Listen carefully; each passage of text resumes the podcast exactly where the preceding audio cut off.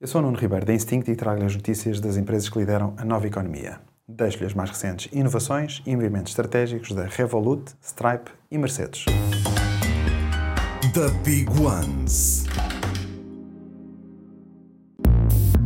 O Revolut prepara-se para criar uma sucursal em Portugal este ano. Com esta novidade, os clientes que aderiram ao Revolut Bank vão passar a ter uma conta com IBAN nacional e aceder ao serviço de apoio a cliente em português.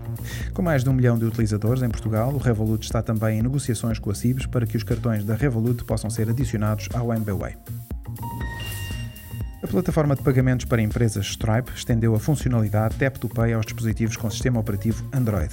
Assim, os smartphones e tablets passam a funcionar como terminais de pagamentos contactless que permitem aos comerciantes aceitar pagamentos com Google Pay e cartões bancários sem precisar de qualquer outro hardware. A Stripe disponibiliza Tap to Pay nos Estados Unidos, Canadá, Reino Unido, Nova Zelândia, Austrália e Singapura. A Mercedes vai integrar o Google Maps e o YouTube nos seus automóveis. Os serviços da Google vão estar disponíveis nos novos automóveis da Mercedes que vão entrar em produção em 2024 e que vão estar equipados com o novo sistema operativo MBOS.